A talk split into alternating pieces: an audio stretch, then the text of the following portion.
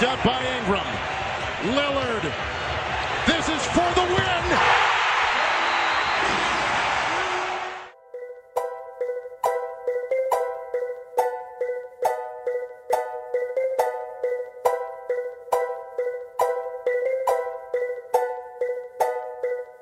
Salve, salve, ouvintes do For The Win! Tudo bem com vocês? Eu sou o Vitor Bratini e estou aqui apresentando mais um episódio do podcast do For The Win. Hoje eu estou aqui acompanhado com o Renan Ronk. E aí, cara, e aí, pessoal, todo mundo que está ouvindo, muito bom estar tá aqui, muito obrigado pelo convite, por mais uma vez participar aqui desse podcast, desse projeto incrível de vocês.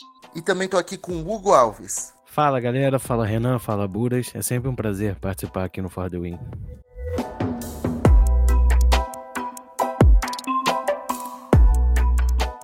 Hoje não será sobre NBA, pessoal. Falaremos um pouco da seleção brasileira, tanto masculina quanto feminina, que na última quarta-feira descobriu seus adversários no pré-olímpico para se classificar para as Olimpíadas de Tóquio de 2020. Queria começar aqui falando um pouco sobre o pré-olímpico feminino, né? Porque o pré-olímpico feminino é, acho que é comprovadamente mais tranquilo da seleção brasileira se classificar, visto que são se eu não me engano, quatro grupos de quatro equipes, sendo que três se classificam por grupo. Não é isso, Renan? Exatamente, três se classificam por grupo, sendo que jogam Estados Unidos e Japão, que já estão classificados, né? Estados Unidos por ser o atual campeão, Japão por ser sede, mas de qualquer forma, por causa desse processo esquisito, para dizer o mínimo da FIBA, né? Eles jogam todo o processo do pré-olímpico, então, independente de qual lugar, lugar eles ficam, o grupo deles só passam dois além deles, né? Então, até por isso o Brasil acabou se dando bem, porque correu o risco de cair num grupo muito difícil, que o adversário mais tranquilo era o Japão, que já estava classificado, né? Então, a gente se deu muito bem nesse sorteio. Sim, e foi importante o, o Renan ressaltar essa parte da cair num grupo mais leve, porque assistindo o sorteio deu para ver isso muito nos treinadores na seleção masculina, o Petrovic ele é um pouco mais energético, digamos assim, deu para perceber mais, mas claramente quando caiu Porto Rico no grupo do Brasil é que o respiro enorme da sensação de assim, existe um adversário em que a gente tem ampla condição de bater e de avançar. Realmente não ter caído no grupo do Japão, ou até mesmo num grupo um pouco mais pesado, foi ótimo para o Brasil. Bom, Renan, queria primeiramente que você analisasse os três adversários do grupo do Brasil, né? Brasil que tem França, Porto Rico e Austrália. Assim, a gente vê França, Porto Rico e Austrália, muitas vezes a gente pensa logo nas equipes do masculino, né? Que são comprovadamente as três são muito fortes essas seleções.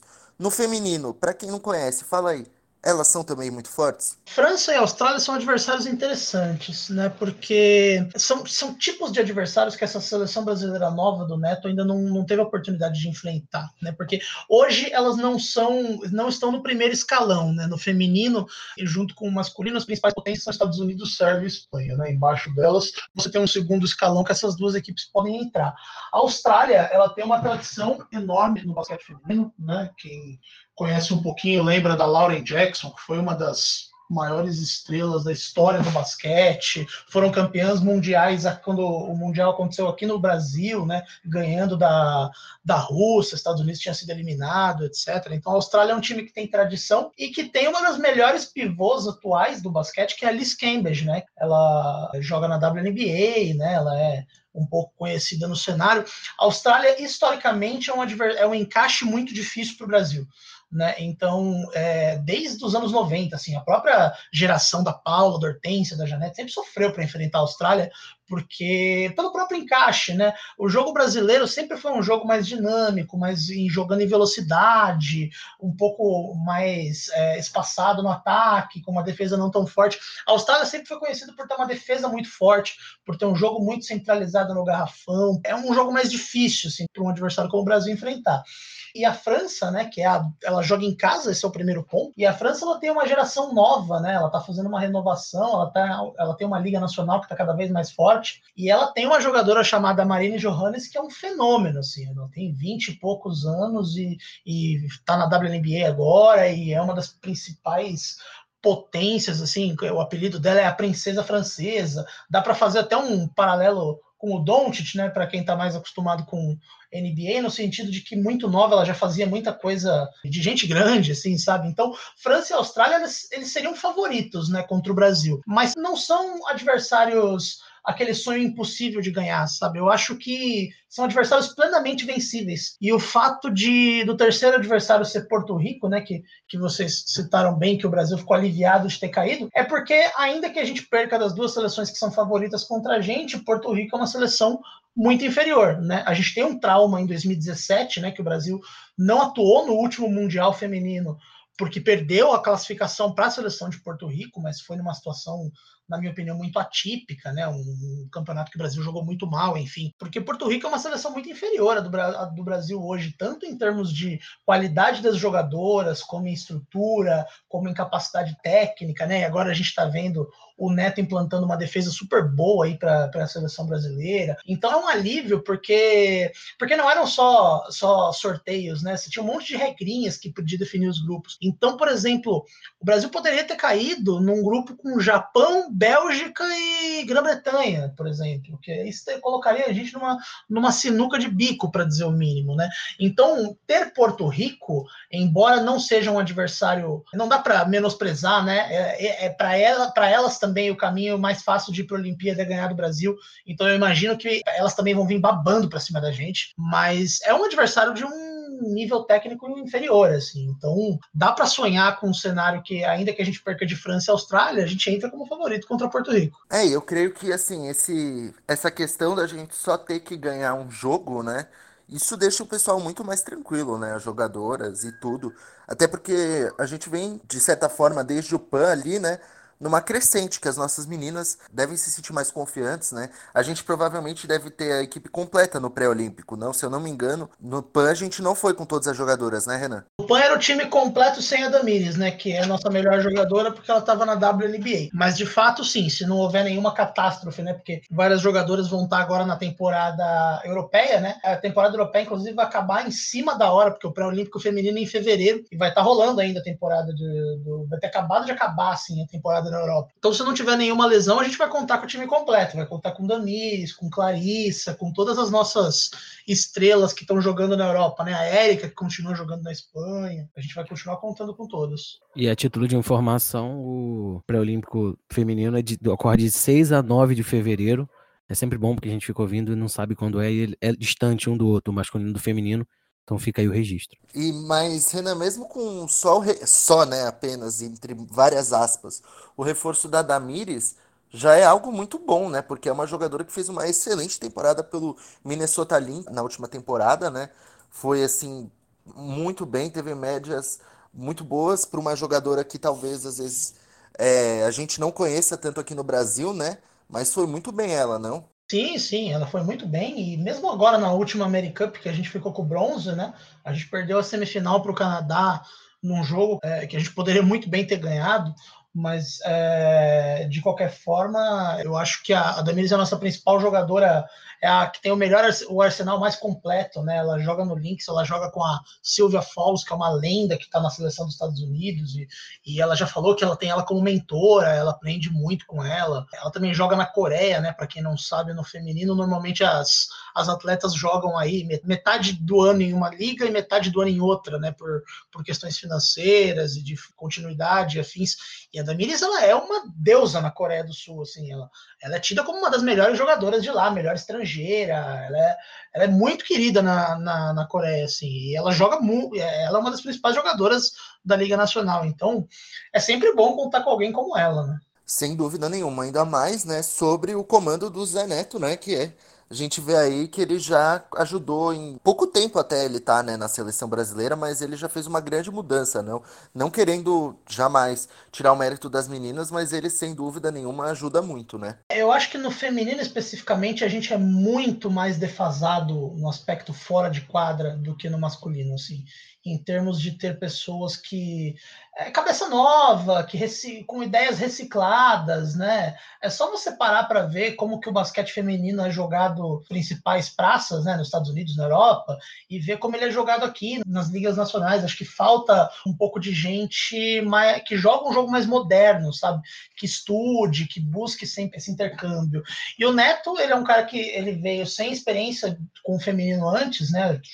Treinou no Flamengo, treinou no Japão, times masculinos e ele implementou um sistema que parece que as jogadoras aparentam ter comprado, né? E, tá dando muito certo. O Brasil tá defendendo muito bem, né? Historicamente, a gente nunca foi uma potência defensiva. E o que a gente está vendo são defesas fortíssimas aí do que a seleção do Neto tem jogado, né? Por mais que existiu também uma renovação das jogadoras, né? Tem um, um grupo mais jovem aí, e obviamente elas têm muito mérito nisso, mas o Neto também merece ter esse, esse reconhecimento, porque de fato o intercâmbio dele com o Virgil também, né? O Virgil que treinou clubes aqui, é assistente técnico agora na França, conhece bem as meninas, então é um grupo que não só composto pelo Neto, né? Mas pelo, pelo pelo o preparador físico dele, pela Adriana, que é a gestora, né? É todo um grupo ali que eu acho muito competente, assim, para gerir a seleção brasileira. Bom, agora vamos falar um pouco aqui do pré-olímpico masculino, né? Pré-olímpico masculino que é diferente do feminino, né? São quatro sedes, né?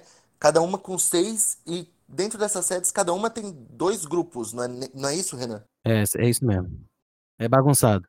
É, bagunçado. No feminino, é, os dois naipes, eles são 12 equipes que vão para as Olimpíadas, né?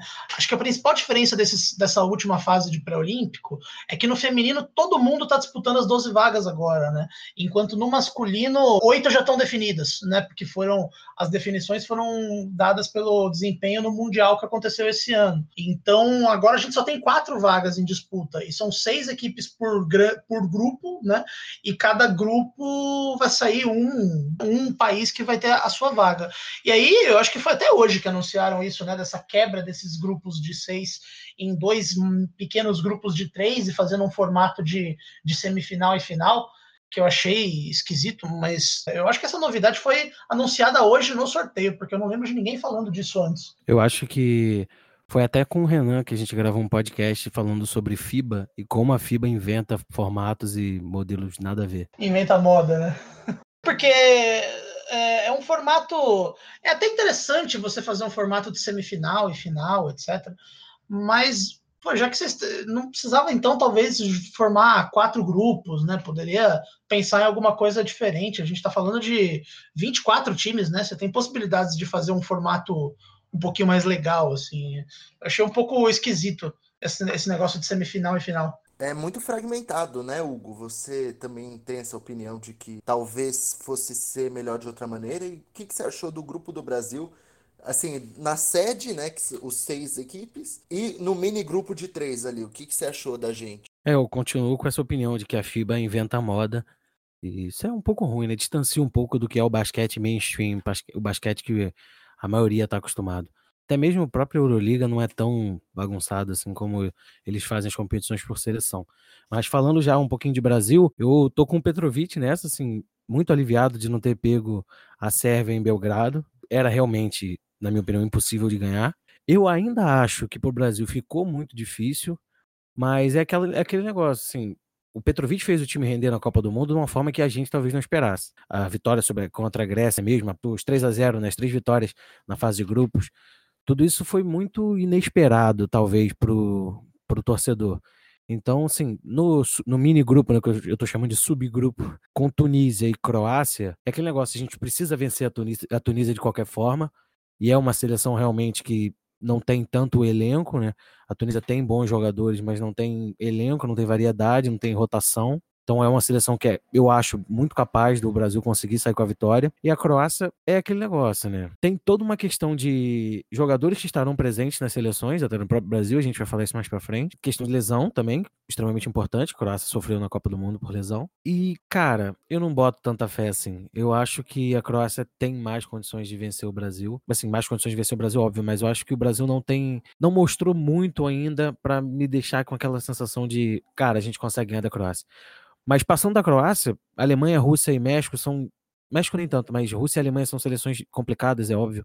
E eu acredito que a, o México vai ficar em último nesse subgrupo aí dentro do grupo C. E é, acho que o Brasil consegue vencer sim. Assim, vai, eu acho que é um grupo que a gente vai conseguir competir. Essa é, é o que eu queria falar todo esse tempo. Falei muito para explicar isso. Esse é um grupo que a gente vai conseguir competir e eu acho que isso é importante, é interessante. E o Petrovic já surpreendeu a gente outras vezes. Eu acredito nele, vou dar esse benefício da dúvida para ele, me provar que a gente consegue. E você, Renan, qual a sua opinião sobre esse grupo do Brasil aí, o subgrupo, enfim, essa confusão toda aí? Eu tô com, com o Hugo, assim, eu acho que é um grupo. A gente já sabia que ia, ser, ia vir um grupo difícil, né? Mas é um grupo que a gente tem condições de competir. Dado que só vai passar um por grupo, se a gente caísse num grupo de uma Sérvia, de uma Eslovênia, é, ou mesmo de uma Grécia que a gente ganhou, mas que agora tem um técnico novo que é muito bom, que é o Rick Pitino, é, eu acho que seria muito difícil de competir. E eu acho que a gente caiu num grupo bem bolado, assim. A gente não caiu. Nenhuma seleção fraca das que jogam, estão jogando esse pré-olímpico está no grupo, né? Não caiu um Uruguai, não caiu uma Angola, não caiu essas, essas equipes que são inferiores, né? Porto Rico, mas também não caiu nenhuma, nenhuma superpotência, né? Não caiu. Uma Sérvia, não caiu uma Eslovênia. Então eu, eu acho que assim, o Brasil não vem como favorito muito pelo contrário. Acho que se pensar Croácia, Rússia, até a Alemanha está na frente do Brasil, se a, gente, se a gente pensar no papel, assim, em termos de como vem jogando. Mas é um grupo que o Brasil pode competir plenamente, assim. É, o subgrupo é com Tunísia e Croácia, né? A Tunísia que ela até fez um bom mundial, né? O jogo da Tunísia é muito focado naquele pivô lá, o Salah Salah Merger, né? Alguma coisa assim, que jogou no Mavericks por um tempo, que é um pivô de 10 metros e 18, ele fez um, ele tá jogando no Real Madrid, se eu não me engano, esse ano. Ele, ele fez um bom mundial. A Tunísia quase passou para a segunda fase, né? É, fez um jogo bem legal com Porto Rico, se eu não me engano, na primeira fase, perdeu no finalzinho, então acabou perdendo por isso. Mas a Tunísia é um time forte, é, não é um time que dá para dizer que tá fácil, então vai ser um desafio conseguir ganhar deles também. E a Croácia, tá, além de ser a time que melhor joga, né, que tem o Dario Saric, tem o, o Bogdanovic, tem o Dragan Bender, então ela é o elenco mais qualificado do grupo e ela tá jogando em casa, né? Então é, ela vem como favorita. A parte boa é se a gente quiser ganhar, a gente precisa ganhar dela só uma vez, né? Porque a gente vai jogar com ela provavelmente duas vezes se a gente disputar a vaga, porque gente, ainda que a gente perca dela e ganhe da Tunísia, a gente enfrentaria na semifinal do outro lado ou uma Alemanha ou uma Rússia, que para mim são as duas que passam, né? As duas são mais fortes que o México. E uma vez que a gente vence, a gente enfrentaria a Croácia numa, num formato de final, fora de casa, precisando ganhar para ser campeão. É um desafio enorme, mas eu acho possível. Acho que a Alemanha e Rússia. A Rússia eu acho que vem numa decadência, né? ela não, não tem conseguido performar, não tem conseguido jogar bem. Eu teria até um pouquinho mais de receio contra a Alemanha do que contra a Rússia, porque a Alemanha ainda tem peças muito boas, peças jovens, né? Eu não sei se, se eles vão vir completos, mas eles têm o Schroeder, tem o Paul Zipster, tem o Maxi Kleber, eles têm uma série de, de gente muito boa também, né? Um, gente que joga num jogo rápido. Então, eu acho que eu teria mais receio de enfrentar a Alemanha do que enfrentar a Rússia, para ser bem sincero. Não, e ainda esquecemos de mencionar o Mo Wagner, né? Sim. Que tá fazendo uma boa temporada pelo Wizards, né? E eu creio que é o que você falou aí mesmo da Rússia, né? A Rússia até fez um mundial, se a gente pode falar um pouco decepcionante, não sei se é essa a palavra, mas assim, tem como um dos principais jogadores o aquele que chegou a jogar no Nets, o Sergei Karasev, né? que não é um cara que correspondeu muito no Mundial, não, não foi muito bem. Então eu creio que a equipe da Rússia, assim, é o que você falou, não seja o maior problema. Já quanto à Alemanha, a Alemanha, sim, tem bons jogadores de garrafão, Maxi Kleber, Daniel Tais, Mo Wagner. Nossa, o Daniel Tais é alemão, né? Sim, então, assim, é, tem o próprio Paul Zipser, que a gente já mencionou, além do Schroeder e diversos outros jogadores que são bons ali dentro da Europa, né? Então eu creio que realmente é um desafio a mais. Aquele pivô super bom também que jogou no Basconia, o, o Voigtman, Voigtman, não sei o nome dele. Eu acho que ele é até titular da Alemanha atualmente, que ele tá no CSKA esse ano. Cara muito bom também, muito fora da curva. O Johannes Voigtman, né? Isso aí. Que a gente chegou a falar dele aqui no podcast sobre a Alemanha, né? Então, assim, é uma seleção forte, né? realmente, e acho que essa vai ser um grande desafio. Mas pensando aqui um pouco mais na questão da convocação, Hugo, o que, que você acha que aí vem o Petrovic? Será que teremos um Raulzinho? Porque o Raulzinho foi um jogador que acabou não jogando o, a Copa do Mundo por conta de um problema de lesão.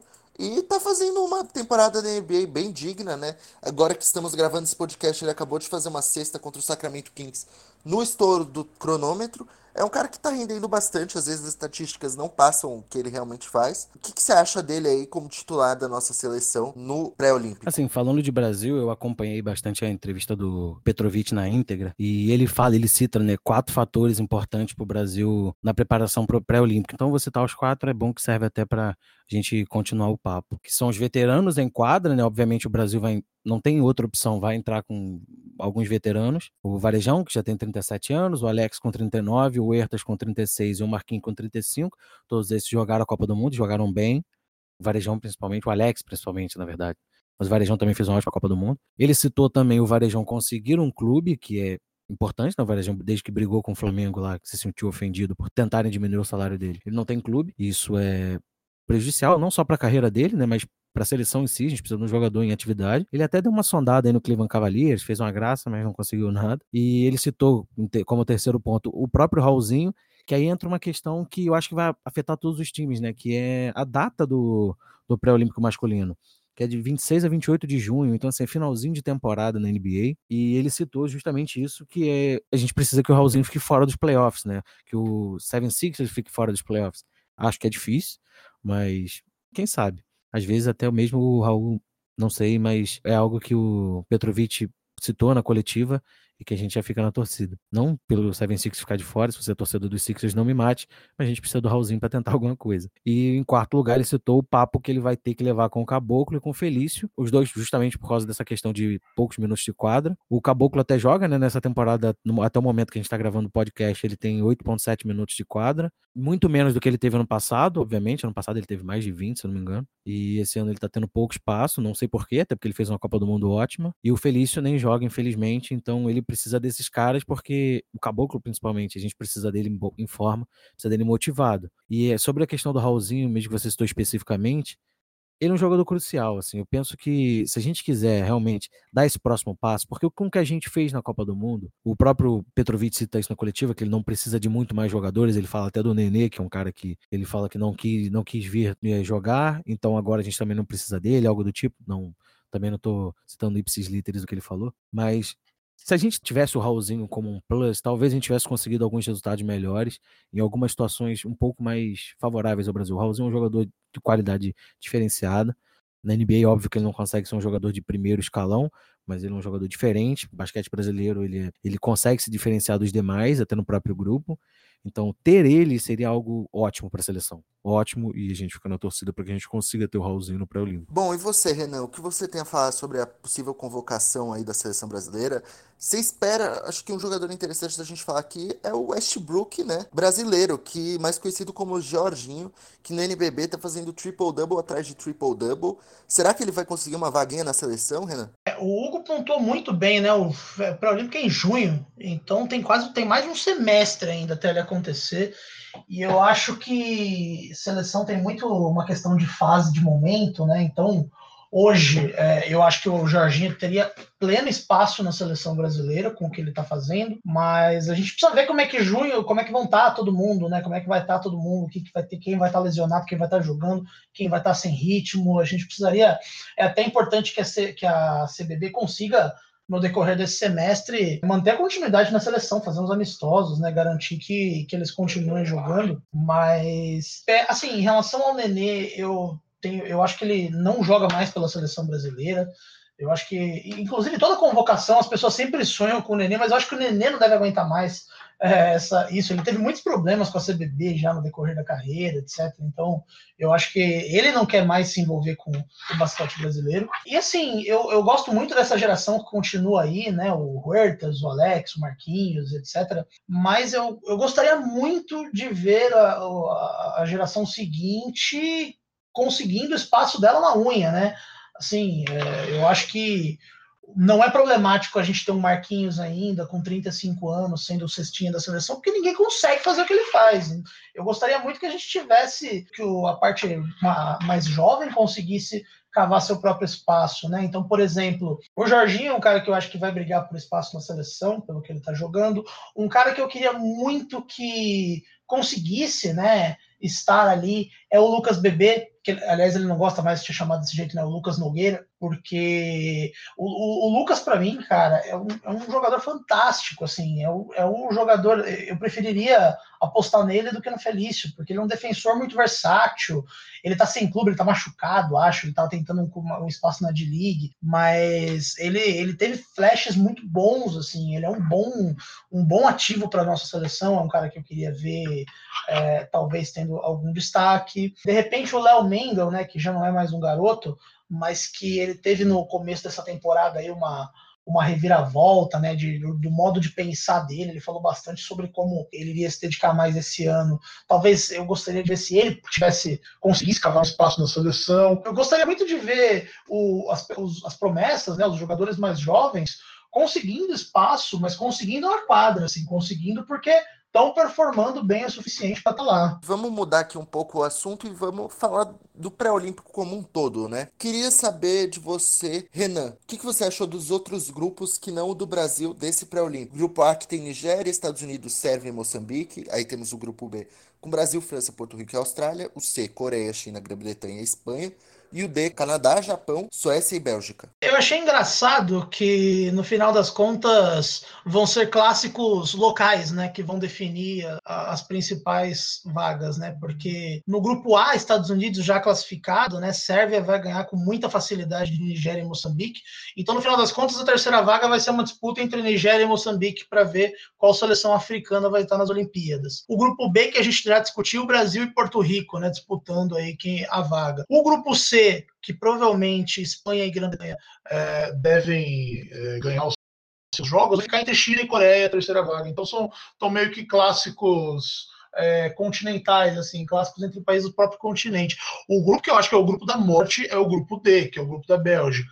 Canadá, Bélgica, Suécia e Japão, né? Porque Japão é a equipe mais fraca desse grupo, tecnicamente, e já está classificado. A Suécia, que nunca foi uma potência né, no, no basquete feminino, mas ela surpreendeu muito no último Eurobasket, apresentando um, um basquete muito bem jogado, assim. Então ela vem como um time que do mesmo nível do Canadá, assim. O Canadá que também é, jogou, tem jogado os últimos campeonatos sem as principais jogadoras da WNBA, né? Sem a Kia Nurse, sem a Anshow, mas também é um, é um concorrente mediano.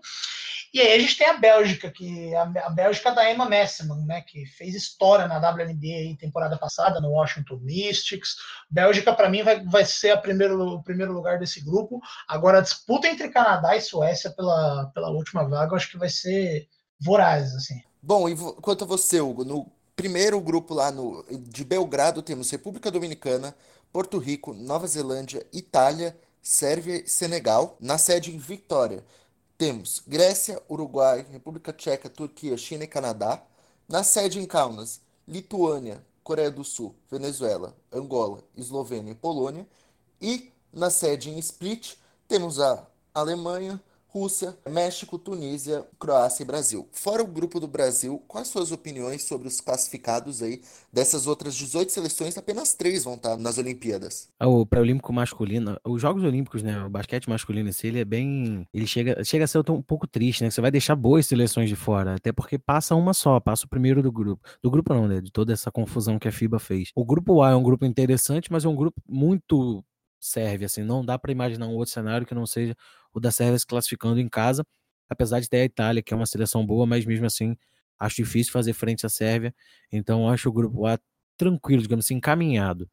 O grupo B, que é o da Lituânia, é aí sim é um grupo muito difícil, é um grupo complicadíssimo, porque tem a Lituânia, óbvio que vai jogar em casa e tem tudo para conseguir sua a vaga, mas também tem a Eslovênia, e a Eslovênia vai completa? A gente não sabe. A Eslovênia não tem jogado completa, né? Os jogadores da NBA, o próprio Doncic, não tem feito parte da seleção. Mas se a Eslovênia for completa, é outro papo. A Polônia não oferece tanto perigo, a Coreia do Sul também não. Venezuela a nível sul-americano faz um, tem um bom basquete, mas a nível internacional não consegue fazer frente.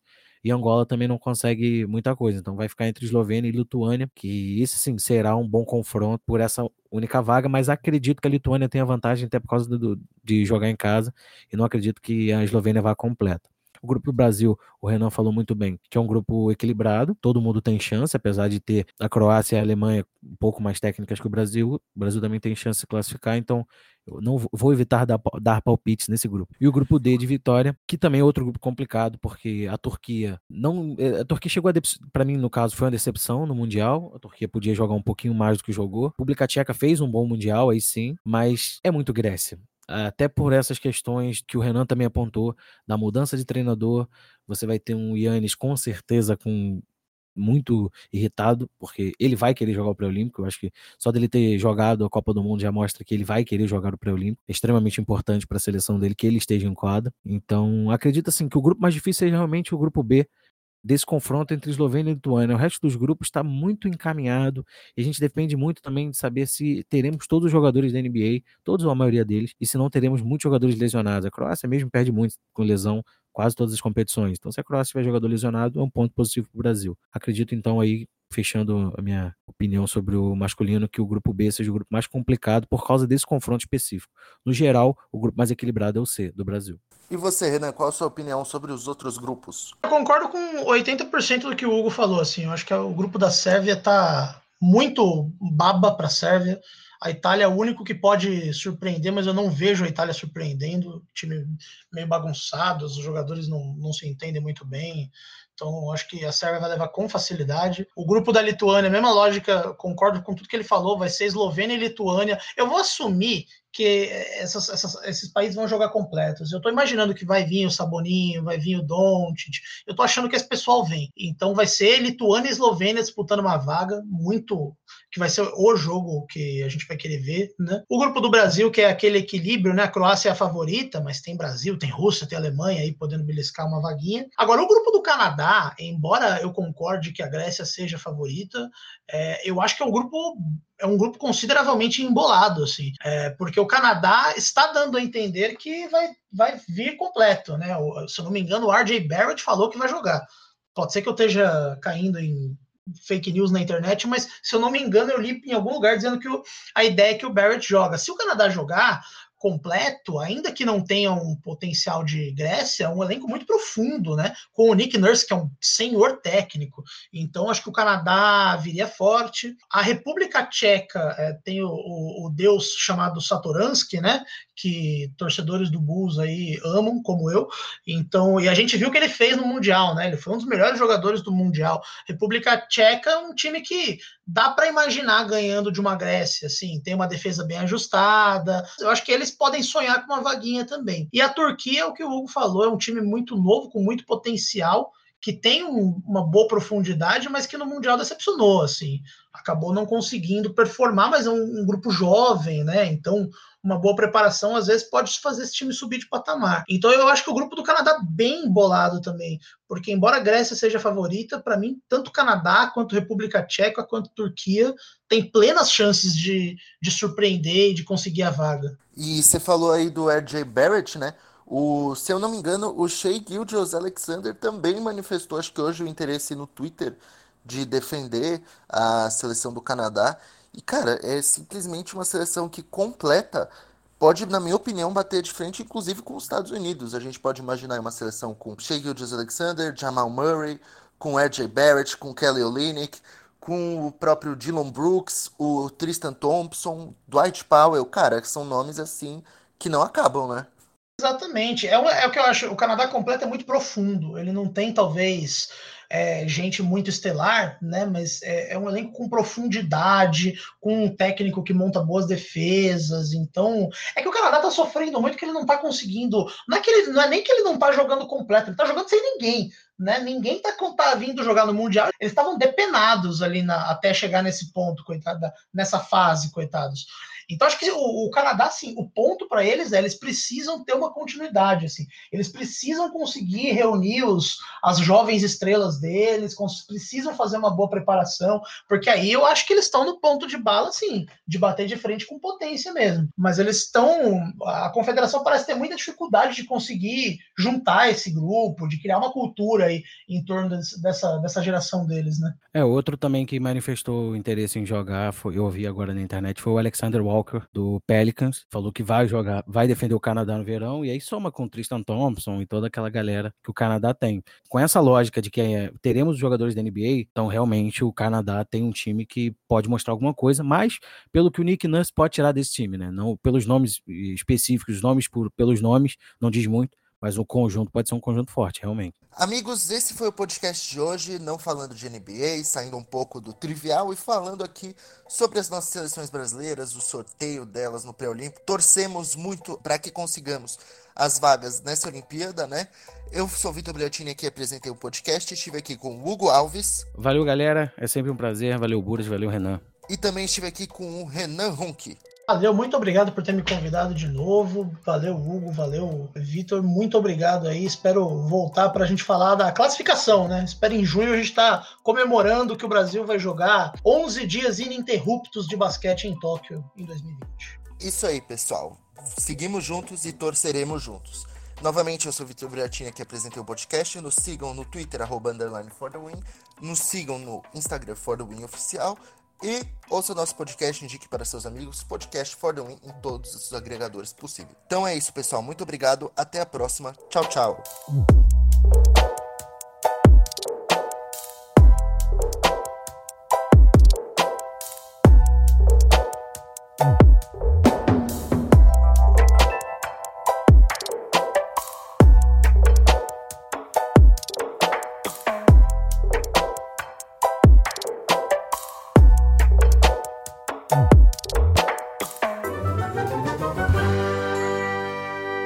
Esse podcast foi editado por Hector Souza.